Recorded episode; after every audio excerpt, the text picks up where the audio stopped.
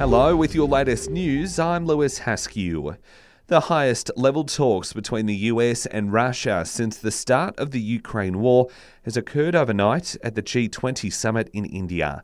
The US Secretary of State has had a 10 minute chat with Russia's foreign minister but we don't know if either side has really taken much from it. Meanwhile, Penny Wong has also spoken with her Chinese counterpart, urging China to help end the Ukraine invasion. Back home, and up to 300 local activists are expected to join in today's National Day of Action on Climate Change.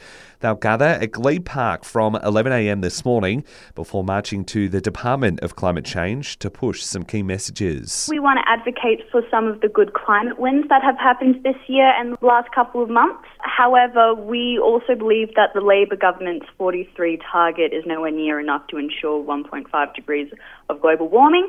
That's Amelia Condon Cernovs from Canberra's School Strike for Climate there.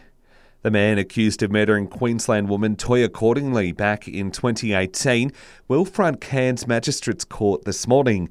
Rajwinder Singh was formally charged with her murder last night.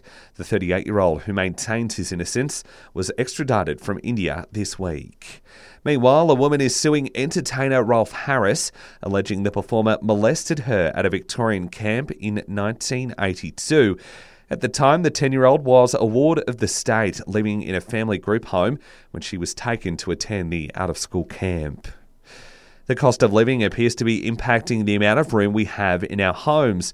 A new report from the Uni of New South Wales has found 40% of Aussies have used their bedroom as a living space for things like eating, exercising, or watching TV. It comes as rents soar, with some having no choice but to live in a share house or studio apartments.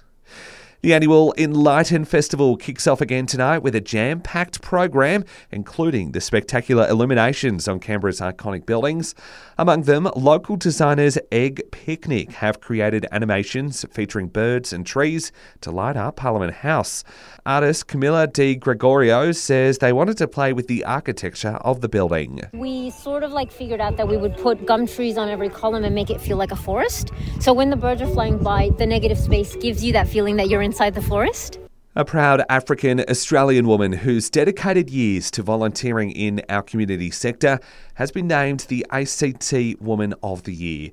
Betty Masharia coordinates support for vulnerable women and is passionate about overcoming barriers for people from diverse backgrounds. While sexual violence activist Sophie Aboud has been named the ACT Young Woman of the Year. An advocate for older people, Jenny Mobbs, has won the ACT Senior Woman of the Year. And it's been revealed the COVID pandemic was almost much more devastating for pet owners overseas. An ex health minister in the UK says there was a moment early on when cats were thought to be transmitting the disease.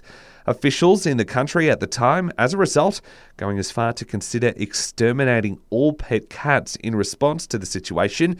Thankfully, that never happened. And that's the very latest in news. We'll have another update for you right here later this morning.